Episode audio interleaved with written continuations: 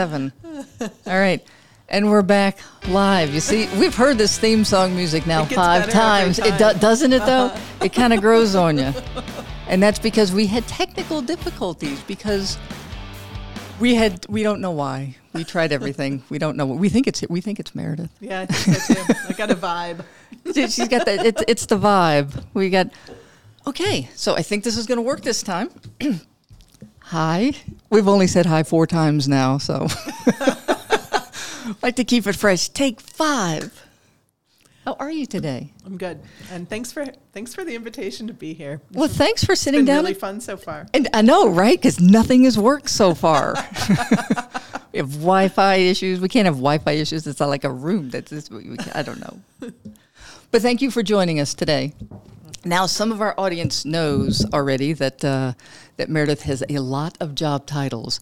You are, is my little notes. You have the chief of staff to the bishop, the director of communications, and the primary press contact.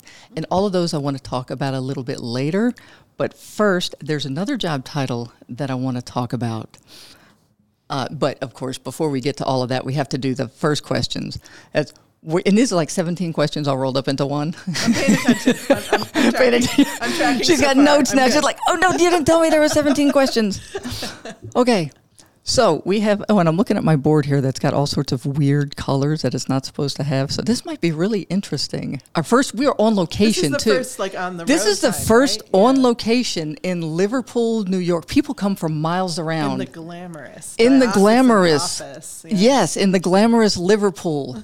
I mean, this is like a big tourist area, isn't it? Well, it is at the intersection of 81 and 90. So Yes. it may not be a destination, but a lot of people. It it should Make be. their way It should. Be. I think it's here. highly underrated. It really is. It should be a destination. We're going to make it a destination. I actually live here. I mean, in addition to, I don't live here in the office. I say it's a nice room you got here. But I live, I live not far away in the village, so it's been a great. I've lived here for five years. It's been a great place to live, actually. Oh, that is very easy, cool. Easy place to We're live. Don't get ahead of my everything. questions. Okay, don't get ahead right. of my questions. we have a system here. Okay. Uh, and now I can do that because I wasn't recording here either. So that's just, I'm sad about no. that. So we have all of the bells and all the whistles, and none of it is working right now. So what are you going to do? Uh, but the 17 questions all rolled up into one. You know, it's like, where are you from? You know, married, kids, pets, siblings, dogs, cats. All, all of the above, except for cats. I, I'm allergic to those. Oh, see, I'm a dog person too. Yeah, me I too. don't. know- Cats have such an indifference about them. Yeah, but my husband's a big cat person. Uh, Oh, but, I'm sorry for your husband. I didn't. Yeah. I didn't know that. It was not meant as a diss or anything like that. yeah, but it's un, it's unfortunately for him, cats are not an option in our household. Yes. So, would would you have a cat if you it- could? well, no. But, but it's hard. It's hard. There it is, know, right there. Because it's like a chick. You don't know if you don't like them because they make you sneeze, or if Or if they're or just because they're cats and they don't care. Yeah, you just so you don't like them. You know. they're they're cat. They don't. They, and and they don't care either way. You Yeah, know, yeah. they're cats. They're like, what? Go ahead. I'll make you sneeze and I'll make you feed me. yeah, yeah. That that's just a cat. But does, are you originally from here? So I'm actually from uh, East Aurora, New York, which is outside of Buffalo. So not very far away.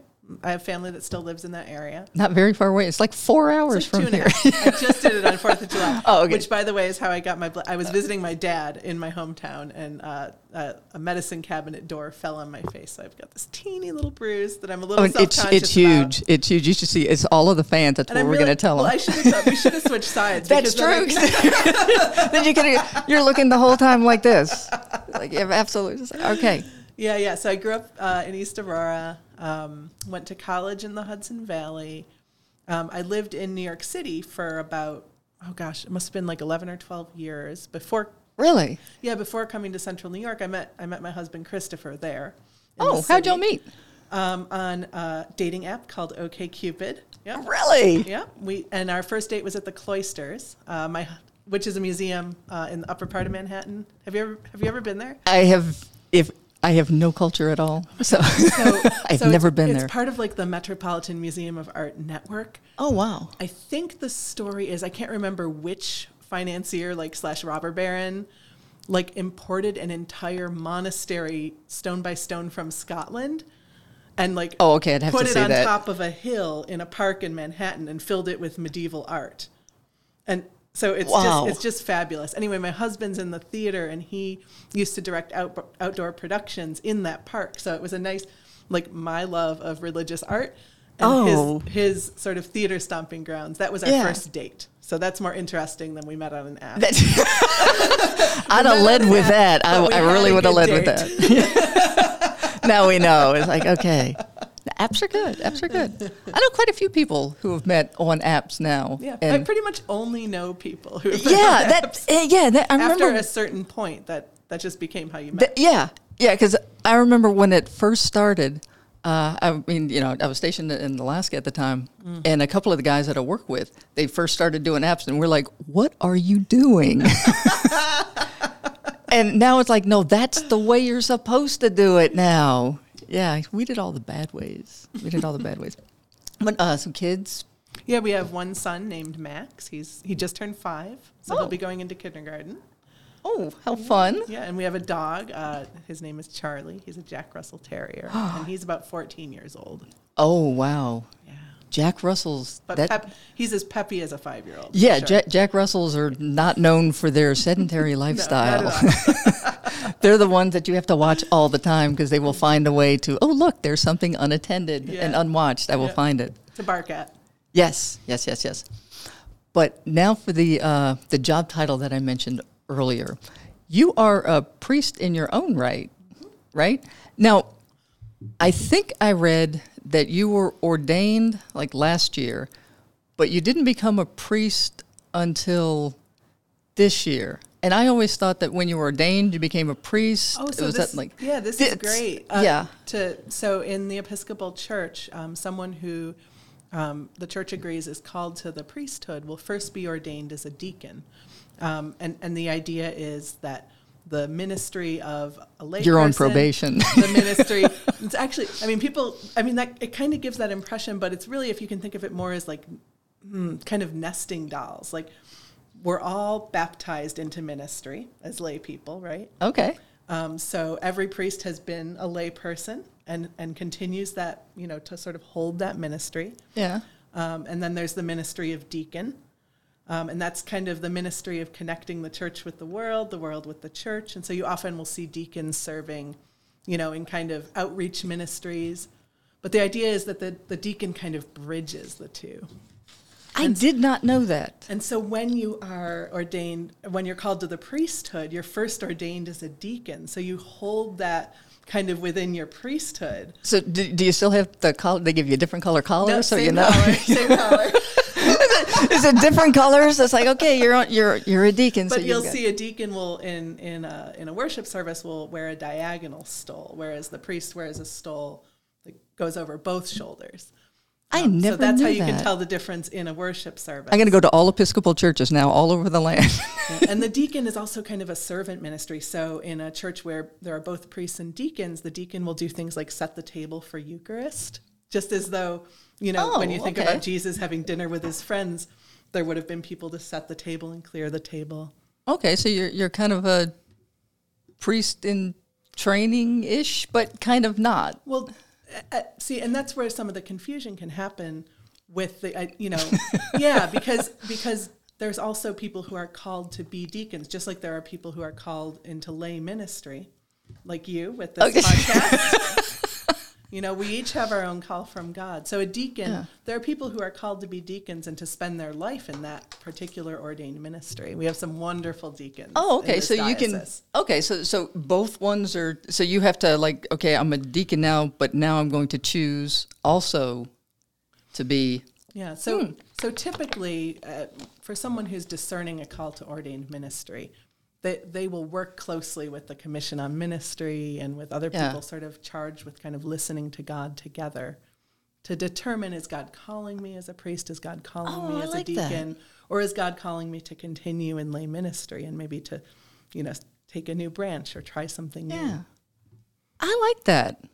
I like that. That gives you a lot of options and a lot of time to discern. Like where where is it that I really want to fit? Where all of my you know my talents and my heart and all of that stuff is. And where does the world and the and the church and God where do they need me? Yeah, I like that. But speaking of that, I also read. I'm pretty sure I'm read. I read that this is a true. If this is not a true fact, it's going to be a very short discussion. Just so we're clear, it's very short. I, I but uh, sort of like being a priest and even believing in God wasn't a thing that was always on your. You weren't even sure that there was a God. There wasn't convinced, and I admit, you know, when I, I read that, I was like, I could do a whole day on that question alone, mm-hmm. but we have to get home and feed the dog, so I can't. but how did you go from not being convinced that God exists to being very convinced that God mm. exists? Oh, that's such an interesting way of putting the question. Oh, thank you. Yeah, I mean, it's easy to look back and see the, you know, you can look back and see the thread when you're kind of going along living your life. You you don't see where you don't always see where you're going. That's There- true. There's a famous um, prayer from Thomas Merton that starts, "My Lord like him. God, I have no idea where I'm going." have you heard that prayer? I, I like Thomas Merton. That's my life right there. I have absolutely no idea where I'm going, how I'm getting there, and just don't let me crash. yeah. And I, so I think you know we kind of live our lives forward, and then we can make sense of it looking looking backward. I so I you know I remember very distinctly um, there was a point in my life, kind of in my mid twenties, uh, when I when I ex- when I first experienced a call to ministry. I actually I prayed to God, even though I didn't really believe in God. Like, hey, not sure that you're there or anything, but you know. Exactly. Yeah, and I, th- I don't think I'm alone in that. I mean, I think people, when they come to a point of struggle or crisis, there might be an instinct to pray, even though you, you know, it, you don't necessarily understand what it is you're doing, or, you know, you can't necessarily stake your life on it. But I, but I did. I had an impulse. I, I had a sense that um, as as happy as I was in certain ways with my life, that there was there was more or something different that I was called to do. But the problem was I had no idea what it was. I just I just had this nagging feeling, you know, that there was something else. And I was So like, God well, was nagging you at this What is point. it? What am I supposed to be doing? So I, I prayed. I was like, Yeah. you know, help me know what I'm supposed to be doing. And the very next day, my um, my aunt took me to a church service. Um, I saw a woman preach for the first time that day. And it was a it was a total mistake because there had supposed to been like they were flying in some guest preacher and his his flight was canceled. So the It was um, like, this is the perfect time. it was like, go you know, now. so the director of religious education, who was an ordained, uh, I, I, I don't remember, maybe Presbyterian minister, but she, you know, she kind of stepped into the pulpit, and there was a. I looked at her, and there was a voice that was like, "That's what you're supposed to do," and I was like, "I don't believe in you." He's like, I'm not really concerned about that right now. I'm just telling you what your job's going to Yeah. be. And I was like, but I, I mean, that's ridiculous because I don't go to church, you know. Yeah. So it was it was an interesting journey. but that's that's how it started. Because to you know, if you would have said no, there would have been a big fish come right about there. you know, when you're ordained uh, in, uh, as a as a deacon or a priest, you're presented to the church um, in the in the ordination ceremony. My aunt uh, was one of my presenters because you know after that after that service, I turned to her and I said, "I know this is going to sound weird, but I, I think I think maybe I'm supposed to be a minister." And she was like, "That makes sense." So she, I just think that's a helpful story because not only was it that kind of idea yeah. that was placed in my mind, but then to have um, community to affirm the idea. It really takes both, Yeah. you know, to have the courage to pursue a call. Yeah. And there, there was no, like, growing up, there was no religion or no. Actually, I had, um, I, I grew up a Jehovah's Witness. And Really? yeah, so in my, you know, I had had about probably more than a decade of being not not only not religious because I had left that church. I, I was not only not religious, but I was pretty actively anti-religious. Yeah. Um, because I had some negative experiences in that, you know, in that religious milieu. So, you know, it was, it was a, it was a really interesting journey Oh, to go, you know, yeah. to be like, well, now you're supposed to be a minister. and honestly, I pretty much forgot about you know that experience. I was like, I, you know, lo- not to make too long of a story out of it, but you know, I, I did end up enrolling in seminary, but I was like, I'm going to become a professor of religion because being a minister is ridiculous, you know. And then I found out about the Episcopal Church and da da da da, da and you know, And now she's doing podcasts. There Yeah. you have it. yeah. I mean, God will do what God will do. True enough. Yeah. So when people are struggling, you know, if people are struggling with a decision, Yeah. one thing I'll say, like based on my own story, is if God has an idea for you, God will find a way. You know, you Yeah. don't have to worry so much about I like that. about making the right decision at this point or that Yeah. point because if if there's a call for you, God will God Yeah, you- will, you God won't will get the- through. God Yeah. will get through. And One God- way or yeah, another. God's sitting there going, y'all watch this. You don't even know what's coming. yeah, yeah. And you don't know at the time, you know, the ways that God is getting through to you. True that. And right now, I'm just hoping that all of this stuff continues to work. It is, I think. It looks It is. good. I mean, I on think. board, yeah, I know. we're anyway. we're very happy. Our audience is really digging that everything is working. but okay, I want to talk about your podcast Hmm. And your sermon. And if y'all don't know, you can go to. I found them on Apple Podcasts. So go to Google Play, Spotify. I love saying that. Apple, iTunes, wherever you find your podcast. Wherever you find your podcast. Do a search on Meredith Cadet Sanderson because that's how I found you. Yep. And there are all of her uh, sermons there in the form of a podcast. I will say, highly recommend, give them a listen because I you. did. I did. And one of the things that I really liked was how you took, you know, as I was listening to it, is a, a personal favorite style of mine, is how you took kind of the historical and married it with the topical. Hmm. And and and kept the kept the context of both. Hmm. And just to invite your listeners to to look at things through maybe a lens they hadn't thought of. So i got to wondering like how do you how do you decide like on sundays what how you're going to approach it what take you know how you're going to take something especially when you know current events and you know very difficult current events, you know, Vestavia Hills, Buffalo, uh, Supreme Court decisions, all of that stuff. How do you do all of that and make a sermon? Like, what's your process for that? Yeah. So you're asking me all my favorite kinds of questions.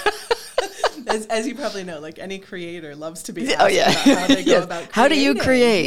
Yeah, yeah. Yes. So, um, so I had a, a, a seminary professor, James Cone, who had been a student of the theologian Karl Barth. And Really? Barth used to say he was kind of famous for saying you should, you know, you should. I don't know if it was specifically in the context of preaching. I can't remember right now, but he said, you know, you should prepare with a Bible in one hand and the newspaper in the other, right? I, I, So I am your- a fan of Karl, Yeah, yeah. church dogmatics. yeah whole- so yeah. like to your point about um, you know about about preaching with current events i think there's kind of a dual listening that i that i try to cultivate in my process which is kind of listening to god in scripture while at the same time listening to my community um, not only through Okay.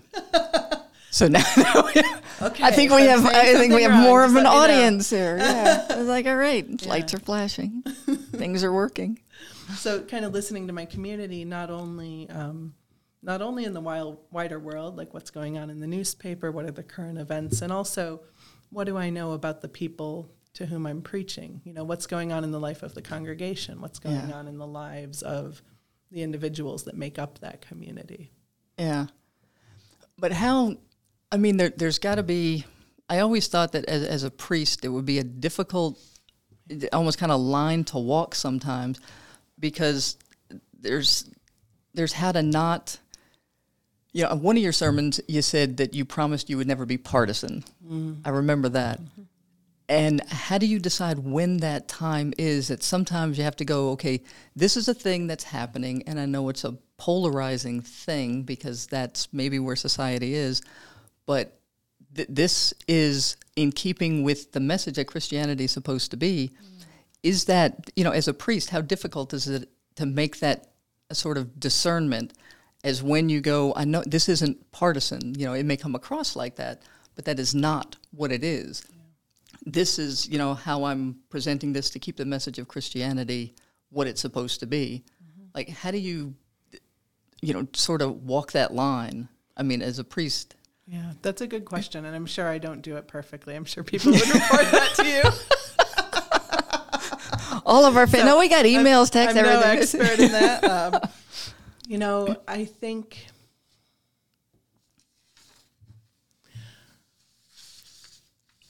one one thing that's important for me is I if there's something that people are going to be bringing into the room Yeah. that, that's weighing on people's hearts as they come into the space, it's got to be addressed, right? Um, so so I, I try to keep in mind that it's worth the risk. Like if there's just been a mass shooting or a major Supreme Court decision, people are thinking about it. No matter what their opinion is, it's on their hearts and minds. They've probably experienced conflict with a with a family member or a neighbor around the issue. You know, so they're Yeah. bringing that. That's who they are as they come into the space. And as a priest, like we're called to minister to God's in that people space. in that space as who they are, what's on their hearts, and what they're bringing. So, you know, I, I guess the first piece of that is to try to do it faithfully, but to know like it's worth the risk. Like Yeah. I, I don't think it's ever helpful to kind of sidestep the issue or pre- or pretend Prete- yeah. you know there's kind of a nice you know way of being nice and polite and, and not talking about challenging issues Yeah. But i for me that doesn't feel like something i can do sustainably over time and still be a faithful minister. Yeah, and that that is quite honestly one of the things I really, really, genuinely, just as a person, appreciated, because as somebody who you know who listens, you know, it's like you're still a person, you're still affected by all of those things, yeah. And to to get up week after week and just say, you know, well, here's our you know message, so we're going to pretend like the world doesn't exist as we know it, and we're going to talk about the six thousand years ago, this particular, you know, and that's I think when I you did uh, there were two that I really and y'all have to go listen to them so you can know what it is I'm saying, but the uh, the the golden rule in a leaden world. Oh, yeah. there was that. I love. I had never heard that before. Where it where you brought all of the uh, you kept everything in its in its history and its context and its meaning and its audience, but yet, you know, bringing in topical things and difficult things, and still be able to go, okay, this meant that to them, yeah. but perhaps it could also mean this to us. yeah. And I think that right there is the the difficult sort of whole mm-hmm. process that that I see that you do, mm-hmm. Which is very much appreciated. You know, it is my you know my personal favorite style is you know doing the history and then bringing it into you know what I can possibly do with it there.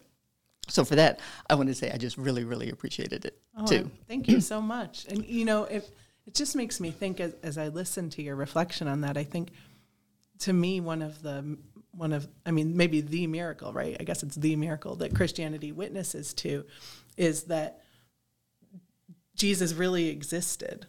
You know, like he really he he you know God came to live and die and and to experience human life like one of us. And and so, you know, that was a real life. Yeah. And real people experienced him. And and we do too. Like we experience God in our real life. Like we are are in the Yeah. same struggle. So, you know, in a way there is that I mean, there's that true connection because we're all in relationship with God and Jesus, you know, across across that like span of time. But like it's real. Yeah. she thinks it's real, y'all. That there's again, we got that. it is real. it is real and that's you know so how can we not how can we not um, when when we're in church together that's the place where you know I, I hope that we really get filled up with that sense that it is real so i can go out this afternoon the rest of this Yeah. week and and and live my life in relationship with jesus because this is this is this is real Yeah. god And is really present Yeah, and that that's one of the things that I really appreciate is having the that yes, I live in the real world. Yes, I recognize all of these. You know, to to where you know to walk into a church on a Sunday and just you know everything else is blocked out. I was like, well, that's not. You know, as you said, everybody is walking, and we're walking in the mess that sometimes exists. yes So it's to bring all of that in there, which I think is just a really uh, worthwhile. And it's like, okay, like you said, it it makes it real, and that that is the, uh, you know, that's the goal right there is to be able to do that with people. But uh, but now we're gonna go. i love that question. Backwards, thank I you think. Right, let's go backwards let's go back We're going backwards. so your other lots of day job. You are a very busy person. I sometimes You feel have- that way. Yeah. You have a lot of day jobs. They're all day jobs too. But you're uh, your chief of staff here to the bishop of all of Central New York, director of communications, as well as the press contact for the New York diocese. And and I'm Kathy kept telling me I kept saying that wrong, and so I was like, okay, so for all of Central New York, for all of this stuff. Uh, so how what what does all that mean? Sure. Yeah. So and so the the third thing, uh, press contact, that that kind of falls under the director of communications umbrella, if that makes sense. Um, so, as the chief of staff, I kind of oversee the staff here in the office. Um, I, I, guess I would I would kind of say my my my big goal with that is to work with the staff to take the the vision uh, cast by the bishop and the mm-hmm. board, mm-hmm. and kind of get into the details and make it actually you know make it happen. Um, yeah. So, um, you know, I, I also do. Uh, it's it's been great because the the team's wonderful. We're a small team, but yeah. wonderful people, and you know, it's it's it's really fun. It's a pleasure to minister together, and you know, our job is to kind of make those nitty gritty things happen, uh, and and primarily what we're what we're here to do is to support the parishes of the diocese, um, to support people in the congregations. Yeah. Now, when you say you're a uh, you're the focal point for New York for all parishes. Now, I have to say, as a side note, mm-hmm. I'm from Louisiana. Okay. Mm. We, oh, sorry, yeah, y'all. Yeah. So I'm, I'm, I'm asking Kathy here. It's like, so how many churches are in a parish? And she looked at me like, right, right. What, are you, what are you talking about? I said, well, how many, you know, there's, because Louisiana, we have parishes where other people have counties. So, and apparently all of Episcopaldom did not want to change that to yeah. take care of people from Louisiana.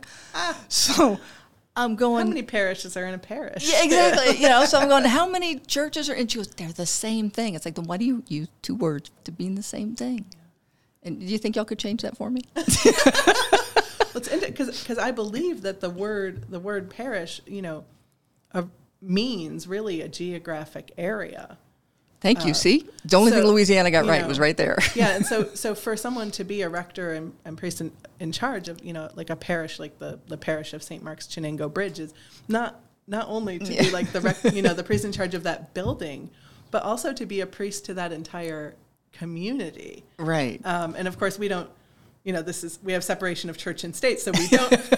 you know, we don't divide things up in that way, but yeah. but it you know there is that old you know that root meaning um, which is that you know the parish is not only the people who go to the church, but the wider but the wider community. areas. Yeah, and I, one of the things I'm thinking about now is like, and now we have this different reach because of you know programs like this. You know, we're we we are online, like we're streaming, so our parish also goes beyond geography in some ways now. I'm, I'm yeah. sure you're finding that. You're reaching people around the country. Yeah. Oh, yeah. Around the world. This yeah. is a worldwide podcast. I, it translated into no other languages at all. none, none. But what kind of stuff do uh, did the churches come to you for? Like, how did the churches fit into, you know, your office, and how does your office fit in with everyday churches? So, do you mean like in the sense of um, what is what does the diocesan staff do, kind of as a whole? Yeah, like had a uh, had the interchange between the uh, like how does St. Mark's fit in with the diocese as a whole, and then how does the diocese uh, sort of support St. Mark's? This is a great question. So we are. That's are. two. That's so two. in in just I'll keep saying that every time. I'm just gonna. I'll just keep saying that. I really did. You know, I, I I told I told her. I said I thought the questions were really good because I could yeah. tell like, when I read them I was like, ooh, I want to answer these. So, I love that.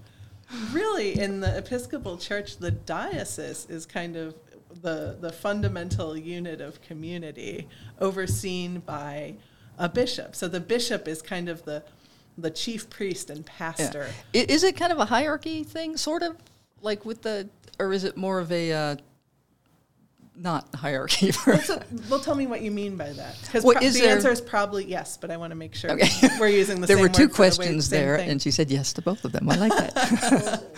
is it is it like uh, you know like a CEO and their subordinates, mm. or is it kind of a uh,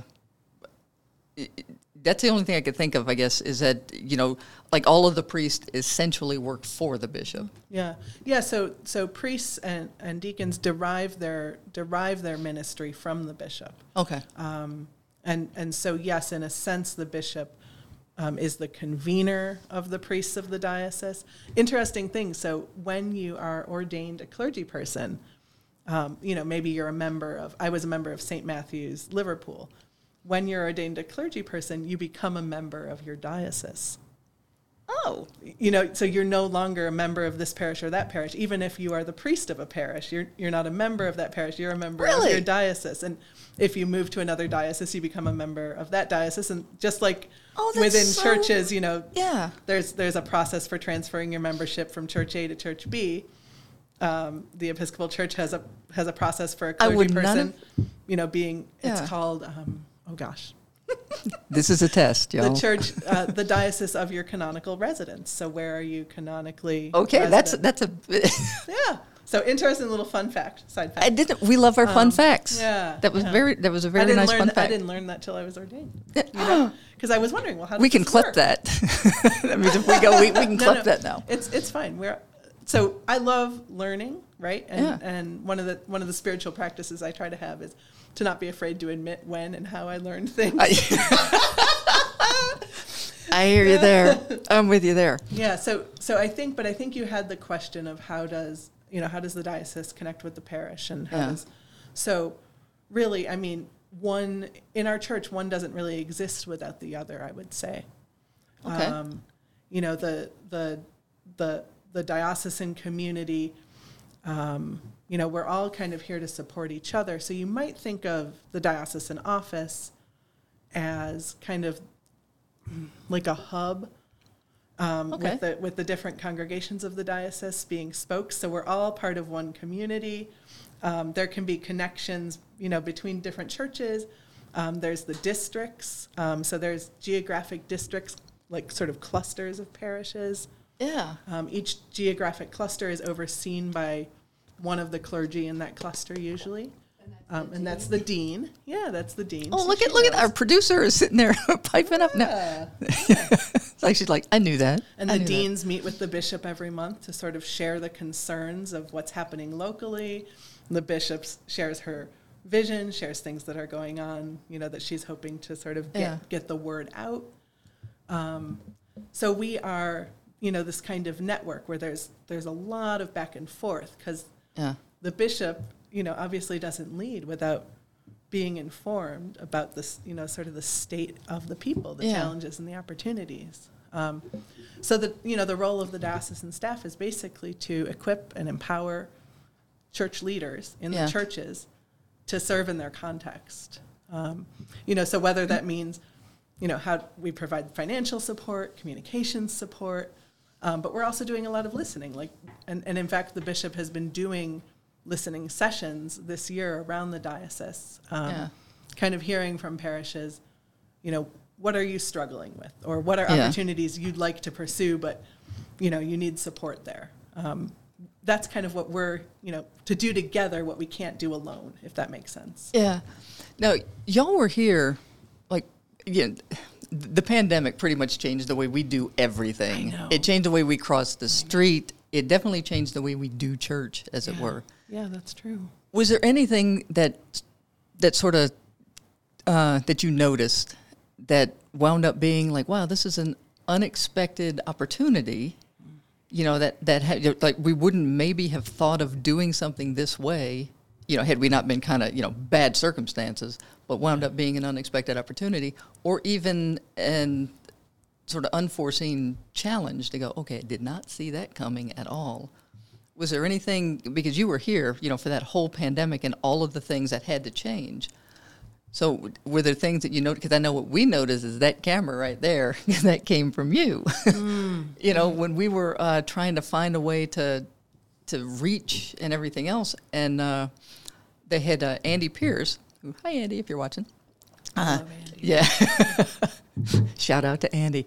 But he had forwarded to me your instructions specifically on the, the camera and the whole idea of, you know, hey, it's a nice budget friendly, can do a lot of stuff, you know, with all of that, even with all the technical difficulties that we had this morning. it just did that just for fun. Mm. Uh, so, you know, that was, you know, one of the things that, you know, we got. But as a whole, did you notice anything that like, hey, this this is a thing that maybe can go past the pandemic? Yeah. Yeah. I mean, there's there's so many and you just named one. I mean, there's so many ways that I could answer that question. But I think one thing I noticed and kind you know, going to the last conversation we were just having, I think when people couldn't especially during the shutdown when people couldn't gather together in person in the in the in the ways that we were used to. And of course there's so much grief and loss in that that I don't want to minimize. Yeah. Um, but it did create um, both an opportunity and a need for connection. And one of the things that I saw happening um, that is still continuing is that we started to gather as a diocesan community because when we weren't all trying to go to a place, you know, and oh, I can't get there on Saturday, yeah. I'm not going to drive three hours to do that workshop. So we started having, I think at one point we were doing every week, you know, a meeting with the clergy and a meeting with the wardens of the churches. So, yeah. you know, a warden in Binghamton, they were meeting every week with people in Watertown and they were starting to build connections, you know. Um, Canon Carey, Schofield Broadbent was hosting those meetings. So yeah.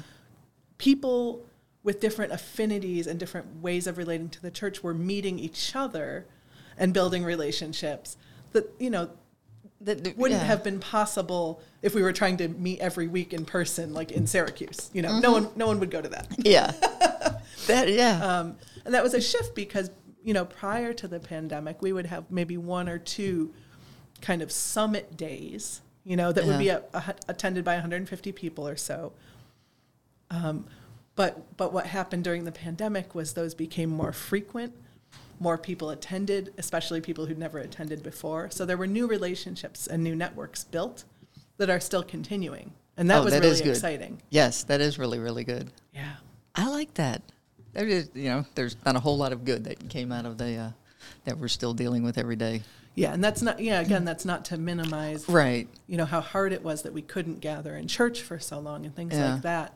Um, but that we did start to build new relationships. Yeah, it, which will go a whole lot past exactly. the pandemic exactly. and come in a whole lot handy for support and everything else for all of everybody. And I think that sense of, as a diocese, we're all in it together. I think that started to take on more real lived meaning for a yeah. lot of members of the diocese who maybe had maybe knew that in theory, but yeah. you know, until they were meeting every week with other people in the diocese from other parts of the diocese, didn't feel, you know, didn't yeah. have the same real feeling. Yeah, that and to put a face to a name and, yeah. and work together like that, yep. that's always a plus. But then we are out of time, but we have time for actually we have time for one more. We have time for one more question, and that is if there's anything you'd like to say to the folks back at St. Mark's. Mm. Well, I just, I guess, first of all, I want to say that this is so fun. I love, I love that St. Mark's is a place where, uh, as long as I've been in this diocese, I've seen it be a place where there's a lot of creativity and we're, we're a fun crowd. yeah, and it seems like a church where people are willing to experiment and do new things and have fun together. So I love, yeah. I love that about you guys. Oh, well, thank um, you very much. And I, I guess I just want to. Hmm, I just want to wish you well. You know, I hope um, I hope I hope you all continue to flourish. I'm happy for you that you have a wonderful new priest. Um, yes. And, and I, I just want to wish you every blessing as you continue to minister together. Well, thank you so much. And thank you again for joining us. And we thank y'all for joining us. Yes. And we have our theme song that we love. We love that we just do it just for the theme song. We have to we have thank to find something so, to do. thank you so much. This is delightful. It really is. Thank you for joining us, and we will see y'all next time here at the Lagniappe. Thank you.